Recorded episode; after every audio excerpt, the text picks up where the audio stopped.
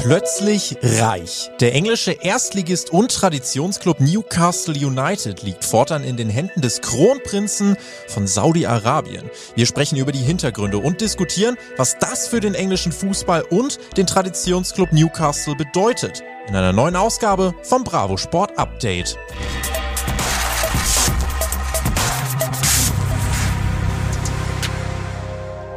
Spannendes Thema, was wir da heute besprechen wollen. Viele von euch werden das schon mitbekommen haben. Die Bilder der als Scheich verkleideten Fans, die gingen ja durchs Netz. Aber was steckt wirklich dahinter? Sind sich denn da auch alle Fans einig bei Newcastle United? Und was denken wir eigentlich darüber? Eine sehr interessante Ausgabe vom Bravo Sport Update. Die steht an. Ich bin Tobi und werde mich dieser Thematik nicht alleine annehmen, denn äh, habe wieder Verstärkung hier mit am Start. Und die heißt Olli aus der Bravo Sport Redaktion. Und ich denke, wir haben einiges zu klären bei dieser heiklen Thematik, würde ich sagen. Auf jeden Fall. Ähm, da ist mal wieder eine Bombe im äh, Business-Fußball hochgegangen. Und ähm, ja, wir werden uns äh, dieser Bombe jetzt mal annehmen und mal quatschen, äh, was denn da alles so passiert ist und was das für Folgen hat. Ob wir die Bombe entschärfen können, weiß ich nicht, aber wir können sie zumindest, zumindest können wir sie besprechen auf jeden Fall, denn es ist ein aufgeladenes Thema, also vor allem ein aufgeladener Geldspeicher bei Newcastle. Stand jetzt ist das der reichste Premier League Club. Die stehen übrigens auf dem 19. Tabellenplatz, da können wir nachher nochmal drüber sprechen. Was ist passiert? Der Verein wurde letzte Woche an einen saudischen Investitionsfonds verkauft, mehr oder weniger. Und dieser Fonds wird kontrolliert maßgeblich vom saudischen Kronprinzen Mohammed bin Salman. Und der hat ein ordentliches Vermögen, was er da jetzt reinpumpen kann. Der Fonds selber hat nämlich ein Volumen von ausdrücklich, jetzt kein Scherz, 320 Milliarden Pfund. Die Übernahme selbst kostete dagegen etwas mehr als 300 Millionen Pfund. Im Gegensatz dazu sind das ja eigentlich Peanuts.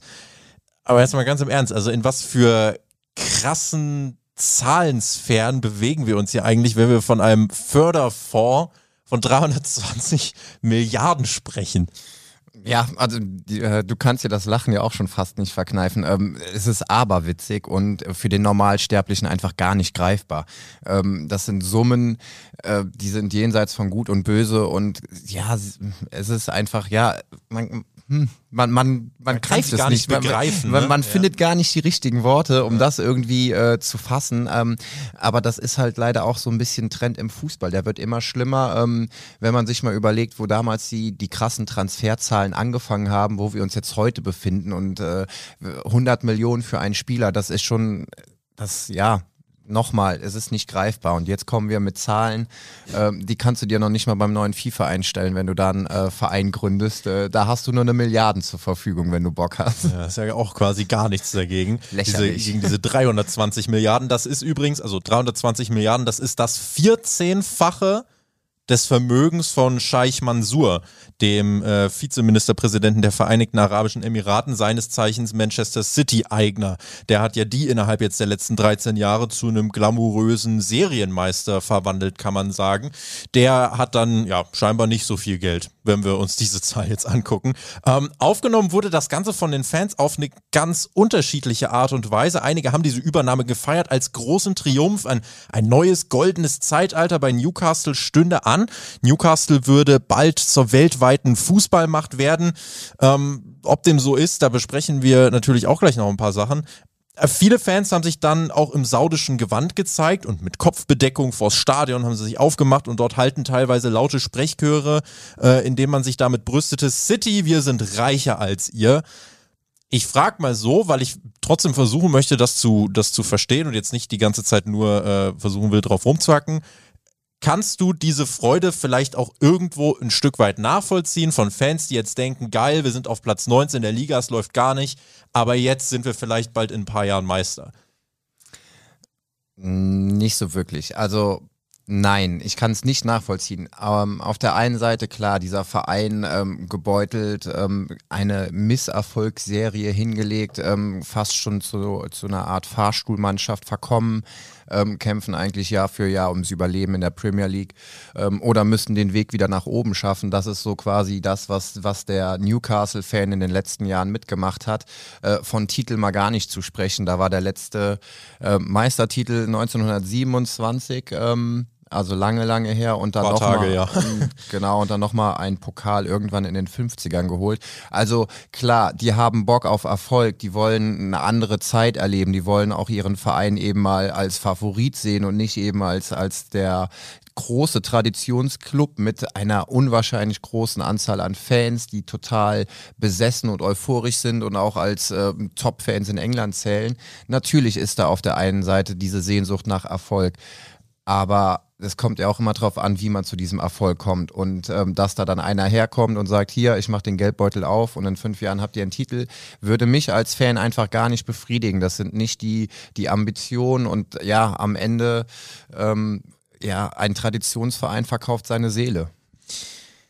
Das sehen auch einige Fans von Newcastle so. Ähm, also es ist nicht so, dass dann alle diese Übernahme feiern. Andere Fans sehen es eben anders. Und erst recht die Premier League Clubs, die sehen das auch alle sehr kritisch.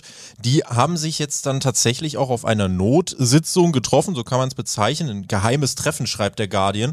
Äh, alle 20 Premier League Erstligisten kamen dort eben zusammen. Und dort hat angeblich eine deutliche Mehrheit der Premier League Clubs für eine Regelanpassung gestimmt. Also 18 von 20 waren dafür. Newcastle Newcastle war dagegen und Manchester City soll sich enthalten haben. Diese Regel, die da besprochen worden ist und über die abgestimmt worden ist, äh, die jetzt auch erstmal eine Testphase gehen soll, die sieht vor, dass äh, Sponsoring-Verträge mit Unternehmen zu untersagen sind, die in Verbindung zu dem eigenen Clubbesitzer stehen. Das heißt also, der Geldfluss soll reguliert werden. Das heißt, es kann jetzt nicht einfach irgendeine Firma vom saudischen Kronprinz, äh, die dann auch da irgendwie mit drin hängt, kann jetzt nicht einfach dann äh, Geld in den Verein pumpen. Das soll damit quasi unterbunden werden. Jetzt ist es bei Newcastle so, 80 Prozent des Vereins liegen in der Hand dieses saudischen Investmentfonds. Wenn jetzt Unternehmen, die eben mit dem Fonds zusammenhängen, in diesen Verein investieren, was ist der Hintergrund, dann könnte man ganz einfach das Financial Fairplay auch wieder ein Stück weit umgehen. Und es sind sehr komplexe Regularien teilweise. In jedem Fall ist es aber so, der Verband beziehungsweise auch die Premier League selbst, die hat diese Übernahme erstmal so in diesem Maße gestattet. Aber die Clubs scheinen sich erstmal dagegen zu verbünden. Was heißt das jetzt für den englischen Fußball? Gibt es da denn jetzt also noch genug Gute, die sich quasi für die richtige Sache entscheiden, in Anführungszeichen, auch wenn es Gegenwehr gibt? Oder glaubst du, das mit Newcastle ist jetzt nur der Anfang eines sich vielleicht weiter fortsetzenden Trends und dass, wenn jetzt mehr Geld kommt, dass auch andere Vereine dann sagen, ja, überlegen wir es uns doch nochmal. Ja, ähm, wahrscheinlich dann doch eher zweiteres, auch wenn das natürlich ähm, nicht die Entwicklung ist, die wir äh, uns wünschen. Ähm, trotzdem, also es kommt natürlich immer drauf an, wer, wie, wie ticken die Leute, wie, wie kann die Premier League dann sowas gestatten? Ne? Das wird dann von oben abgesegnet und dann sagen erstmal die ganzen anderen Vereine, die natürlich jetzt nicht in der Position sind mhm. äh, und, und wissen, wir kriegen jetzt die äh, fette Kohle, sagen ja erstmal, nee. Ähm, natürlich müssen wir irgendwas dagegen machen. Ja. Ähm, ich glaube aber trotzdem, dass das ähm, zu einem gewissen Schneeballeffekt führen kann, ähm, weil der Wettbewerb natürlich komplett verzerrt wird. Und ähm, das kann dann ich spreche jetzt auch nur von der Premier League, ähm, das kann zu so einem kleinen Schneeballeffekt werden. Und ähm, natürlich wollen die Clubs äh, wettbewerbsfähig bleiben. Wenn dann aber sogar ein Verein, der eigentlich Jahr für Jahr gegen den Abstieg spielt, der auf einmal Ressourcen hat, ähm, um viermal die Champions League zu gewinnen, ja. ähm, dann sagen die anderen Vereine nicht, ja, hm, ist blöd, aber wir machen es nicht, weil wir, wir finden das äh, irgendwie falsch und das ist nicht der Weg. Ich glaube, früher oder später werden, äh, wird dann Umdenken stattfinden und dann kommen eben auch noch andere Vereine, die jetzt zwar dagegen stimmen und äh, das von der anderen Seite betrachten. Ich glaube, das könnte böse Folgen haben bei Manchester City, ist ja auch schon gefallen, der Clubname, hat das ja quasi geklappt. Also ein bisschen mehr als zehn Jahren hat man dort eine eigentlich, ja, Mittelklasse-Mannschaft genommen und hat die zu einem Serienmeister gemacht. Mit sehr viel Geld. Und man konnte sich da auch sehr viele Topstars eben äh, aufs, aufs Feld stellen, so wie man lustig war. Natürlich jetzt die Frage, die sich viele stellen, was passiert denn jetzt demnächst bei Newcastle? Was erwartest du? Glaubst du, da gibt es jetzt direkt in der nächsten Transferphase direkt krasse Angebote oder wie, wie, wie äußert sich das jetzt, dass auf einmal so viel Geld dahinter steckt? Ja, also e, erstmal muss ich auch schmunzeln. Äh, es gibt natürlich äh, kuriose Gerüchte, die da jetzt äh, kursieren, ähm, wenn ich höre Newcastle 90 Millionen für Dembele. Na klar also, doch. Ähm, ja, genau, na klar doch. Ähm, da, da gehört natürlich dann auch immer noch die andere Partei dazu. Und welcher Spieler sagt denn, boah, das ist doch eine reizvolle Aufgabe. Ich wechsle jetzt zu, zu Newcastle, da mhm. Äh, wird eine Startruppe zusammengekauft und selbst da hast du ja auch keine Garantie, dass das funktioniert. Also äh, nur jetzt mal ganz kurz nach Paris rüber geschaut. Ähm, die haben jetzt den Messi, äh, von einem Spaziergang kann da nicht die Rede sein und die müssen auch erstmal sehen, dass das am Ende funktioniert. Mhm. Ähm, aber dass, dass die Spieler dann auch selber motiviert sind und sagen, ach ja, klingt nett, ähm, natürlich ist das eine Geldsache. Und, und wenn, eine Typenfrage wahrscheinlich auch, ne? Genau, auf jeden Fall. Ähm, das spielt natürlich einher. Ähm, ja, die, die Ambitionen sind groß, das Vorhaben ist groß. Ähm, aber ob das dann am Ende auch so fruchtet, muss man erstmal abwarten. Vor allen Dingen, ähm, ja, sie stehen gerade auf einem 19. Platz und der Blick geht nach unten. Wenn jetzt erstmal der Abstieg kommt, dann wird es natürlich noch ein Stück weit schwerer, einen Usman Dembele von Barcelona in die äh, zweite englische Liga zu lotsen kann man ja vielleicht eins tiefer stapeln und ein Haaland oder so nach Newcastle holen, die zweite Liga. Warum nicht? Genau, der ist ja auch noch jung, der kann auch da noch seine Erfahrungen sammeln. Wer weiß, wofür sie gut sind. Hat, hat ein bisschen Potenzial vielleicht. Äh, wie groß, das vielleicht dann wieder ein bisschen die ernstere Frage, wie groß ist die Gefahr, dass jetzt quasi die Top-Clubs in England so ein bisschen zum, zum Spielball werden von diesen superreichen Kronprinzen. Man muss das ja wirklich sich so vorstellen. Ähm, wenn wir jetzt hier sagen, guck mal, ich habe mir ein paar richtig coole neue Fußballschuhe gekauft, da wird es quasi zum Statussymbol, ah, guck mal, mir gehört jetzt der und der Fußballverein. Das ist ja schon eine komplett andere Dimension und das kann ja richtig gefährlich werden. Natürlich, also das, der, der Fußball in seiner Herkunft, wie wir ihn kennen, ist maßgeblich in Gefahr. Also Tradition wird längst nicht mehr über Kohle oder irgendwas gestellt und da kommen wir ja eigentlich her. Also auch Newcastle, der Verein wurde 1891 oder 81, keine Ahnung, gegründet. Der ist über 100 Jahre alt. Ähm, aber ja, solange die Kohle stimmt, müssen wir es dann halt leider jetzt zumindest so betrachten. Ähm, dann wird auf oder werden auf solche Werte leider, ähm, ja, ich sag jetzt nicht ge, mm, ne? Ja, ja. Ähm, ja, aber es ist traurig und das ist gefährlich für den Fußball. Ähm, wir reden zwar jetzt nur noch oder vorerst ähm, von der Premier League, aber das hat natürlich auch äh, europäische Folgen. Wir, wir gucken auch mal. Äh nach Europa, beziehungsweise gucken konkret jetzt mal zu äh, zum SC Freiburg, der jetzt weit von der Scheichübernahme entfernt ist. und gucken mal, äh, die haben ja dort einen Trainer sitzen, Christian Streich, der sich ja zu sehr vielen Themen äußert und immer eigentlich eine sehr klare Position bezieht. Und das hat er auch äh, in Bezug auf diese Übernahme getan. Und was er gesagt hat, da wollen wir jetzt mal reinhören. Das ist ja unfassbar, wer da mit dabei ist in dem Konsortium.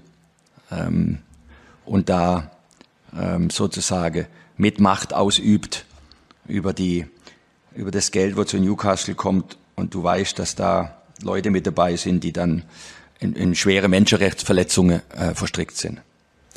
Bisschen nachdenklich klingt der, klingt der schon, ne, der, der Christian. Und das ist ja auch die Sache. Also eine deutliche Kritik am Vorgehen, auch am englischen Fußballverband. Aber das muss man ja auch mal thematisieren. Saudi-Arabien. Also vielleicht, um das Regime mal kurz zu erklären, ich vielleicht für den einen oder anderen, wer mich noch woanders verfolgt, äh, es gibt da aktuell auch äh, im Wrestling zum Beispiel gibt es auch Verbindungen. Dort finden zweimal im Jahr finden Shows vom Marktführer in Saudi-Arabien statt, weil die einfach dort der Gesellschaft, die wollen eine Aufbruchsstimmung entfachen und zeigen, hier, guck mal, die Welt des Sports konzentriert sich in Saudi-Arabien. Formel 1 genau dasselbe Beispiel. Die wollen sich einfach eine Attraktivität erkaufen auch für ihr Land. Was man da aber eben nicht außer Acht lassen darf, das sind solche äh, Punkte wie Frauen dürfen jetzt seit kurzem Auto fahren. Die dürfen seit kurzem öffentliche Kinovorführungen besuchen. Arbeiten dürfen sie auch, aber natürlich nur das, was der Mann vorgibt. Homosexualität kann auch immer mit dem Tod bestraft werden. Kurzum, Menschenrechte, schwieriges Thema da, ne, und Christian Streich spricht das ja an. Welche Rolle glaubst du, spielt das denn jetzt dabei? Ist das Geld am Ende trotzdem größer als Menschenrechte? Ist das die harte, bittere Erkenntnis? Oder denkst du, im Fußball gibt es und wird es langfristig auch noch genügend Entscheider und Fans geben, die sich da ganz klar zur Wehr setzen werden? Also die brauchen wir. Ohne, ohne vernünftig denkende Menschen in Führungspositionen ähm, geht das ganze Geschäft im Bach runter. Und ähm, so schwer es mir fällt oder ja, am Ende Geld regiert irgendwo die Welt. Wir sehen es auch bei der Fußball-WM äh, in Katar. Ähm, da haben wir auch ein ähnliches Problem. Da wird Menschenrechte ähm, auf Arealschriftgröße 0,5 geschrieben und ja. ähm, ja, am Ende geht es da um sehr, sehr, sehr viel Geld und man missachtet gewisse Punkte und sagt, pff, ja, mh, hm, aber wird ja trotzdem eine schöne Veranstaltung. Ähm, wir brauchen diese Menschen, die immer noch klar denken, die das Ganze realistisch einschätzen und die nicht vom Geld angetrieben sind. Ähm, mhm. Weil in Deutschland, sage ich mal, haben wir die, glaube ich, noch. Zumindest ähm, können wir uns hier äh, der Gefahr erstmal so ein bisschen ähm, entziehen. Ich glaube nicht, dass das äh, so auch hier in der Bundesliga passieren kann, wird. Ähm, aber nochmal, ähm, es gibt genug Menschen, denen das Geld einfach wichtiger ist. Und wenn die dann eben in einer Position sind, wo sie diese Macht dann auch ausnutzen können, ähm, ja, dann wird es schwierig. Weil du es gerade sagst, also in der Bundesliga kann das nicht passieren. Auch dazu hat sich Christian Streich tatsächlich geäußert. Deshalb finde ich, dass in der Bundesliga ganz vieles richtig gemacht wurde, wenn ich von der Bundesliga reden darf. Die letzten Jahrzehnte, weil da sehr verantwortungsbewusst handelnde Personen waren, die DFL zum Beispiel, aber an anderer Stelle. Und ich glaube, dass die Bundesliga aufgrund dessen auch, oder dass, dass es weiter attraktiv ist und dass wir auch nicht alles mitgehen dürfen, was in andere Liga gemacht wird, zum Beispiel in England ist natürlich jetzt die Frage, also Christian Streich, ich denke, wir sehen das beide dann genauso wie er. Äh, in Deutschland äh, ist das jetzt erstmal nicht denkbar. Wir haben ja auch mit der 50 plus 1 Regel grundsätzlich einen Riegel vor solche Übernahmen geschoben. Also hier kann jetzt nicht einfach ein saudischer Fonds einsteigen und sagen, wir machen mal eine wilde Sause im Schwarzwald. So funktioniert es jetzt nicht. ähm, äh, trotzdem langfristig einfach nur die Frage, wenn da jemand mit einem mit einem Fonds ankommt und irgendwann äh, mal die DFL bezirzt, glaubst du, es kann da ein Einknicken trotzdem geben oder sagst du, nee, wir in Deutschland sind auch von der Kultur her so standhaft, da sind wir wirklich eher noch am wenigsten von betroffen? Bitte ja. Ähm, also ich, ich kann es nicht zu 100 Prozent sagen, ähm, mhm. aber doch vom Gefühl her, glaube ich, haben wir da ähm, einen anderen Wettbewerb, eine andere Denke, eine andere Herangehensweise als das, was da gerade generell in der Premier League ähm, passiert. Wie gesagt, es ist ja nicht der erste Verein. Ähm, wir haben es mit 2003 fing es ja schon an, als äh, Roman Abramovic bei Chelsea eingestiegen ist.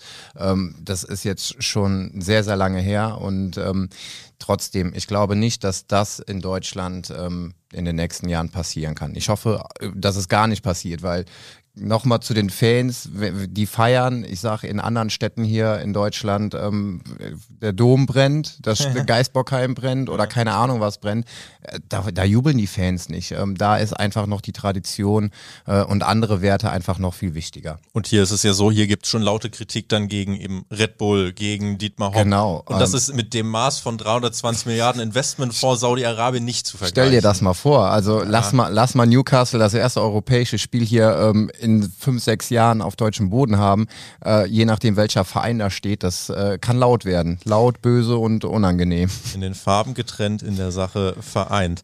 Lass uns zurückkommen zu Newcastle. Es gibt jetzt erste Effekte, die jetzt natürlich nicht ganz mit dem, mit dem, äh, mit der Saudi-Übernahme zu tun haben. Trainer Steve Bruce wurde jetzt äh, vor kurzem entlassen. Das äh, liegt aber auch daran, dass der Club tatsächlich einfach gerade nicht gut äh, dasteht. Also diese Saison jetzt der maximale Umbruch direkt mit der Saudi-Übernahme, ich denke, davon ist erstmal nicht auszugehen. Was denkst du denn, werden aber trotzdem die Ziele für die nächsten Saisons sein? Wir haben das vorhin schon angesprochen. Aktuell nach acht Spielen mit drei Punkten auf Platz 19. Die können theoretisch noch in Liga 2 absteigen. Also ist es jetzt nicht so, dass du über Nacht dann zum Meister wirst wegen so viel Geld. Nein, auf keinen Fall. Das ähm, ist aber auch ein Projekt, was eben ja vier, fünf, vielleicht auch sechs, sieben, acht Jahre braucht. Ähm, du brauchst neue Strukturen, du fängst quasi bei Null an, du wirst nicht mit den Leuten, die du da hast, diesen, äh, diesen Erfolgsgang ähm, bestreiten können. Ähm, da wird sich sehr, sehr viel tun, es wird sehr viel neues Personal geben, das muss auch alles erst, es braucht einen Trainer, der, der ein Konzept hat. Also die Kohle alleine ist extrem wichtig, klar, damit kann man viel anfangen, aber wichtig ist dann auch, dass damit ähm, ja intelligent gehandelt wird. Und ein Abstieg jetzt in Liga 2, das würde den Weg natürlich schon deutlich länger länger machen. Ähm, aber der Weg ist klar. Am Ende soll es eine Erfolgsstory oder noch eine bessere Erfolgsstory sein, als die, die Man City oder Chelsea hm. geschrieben haben. Jetzt ist natürlich dann auch die große Frage, die wir dann äh, da auch abschließend äh, zu stellen wollen. Wie groß ist das Risiko? Was meinst du?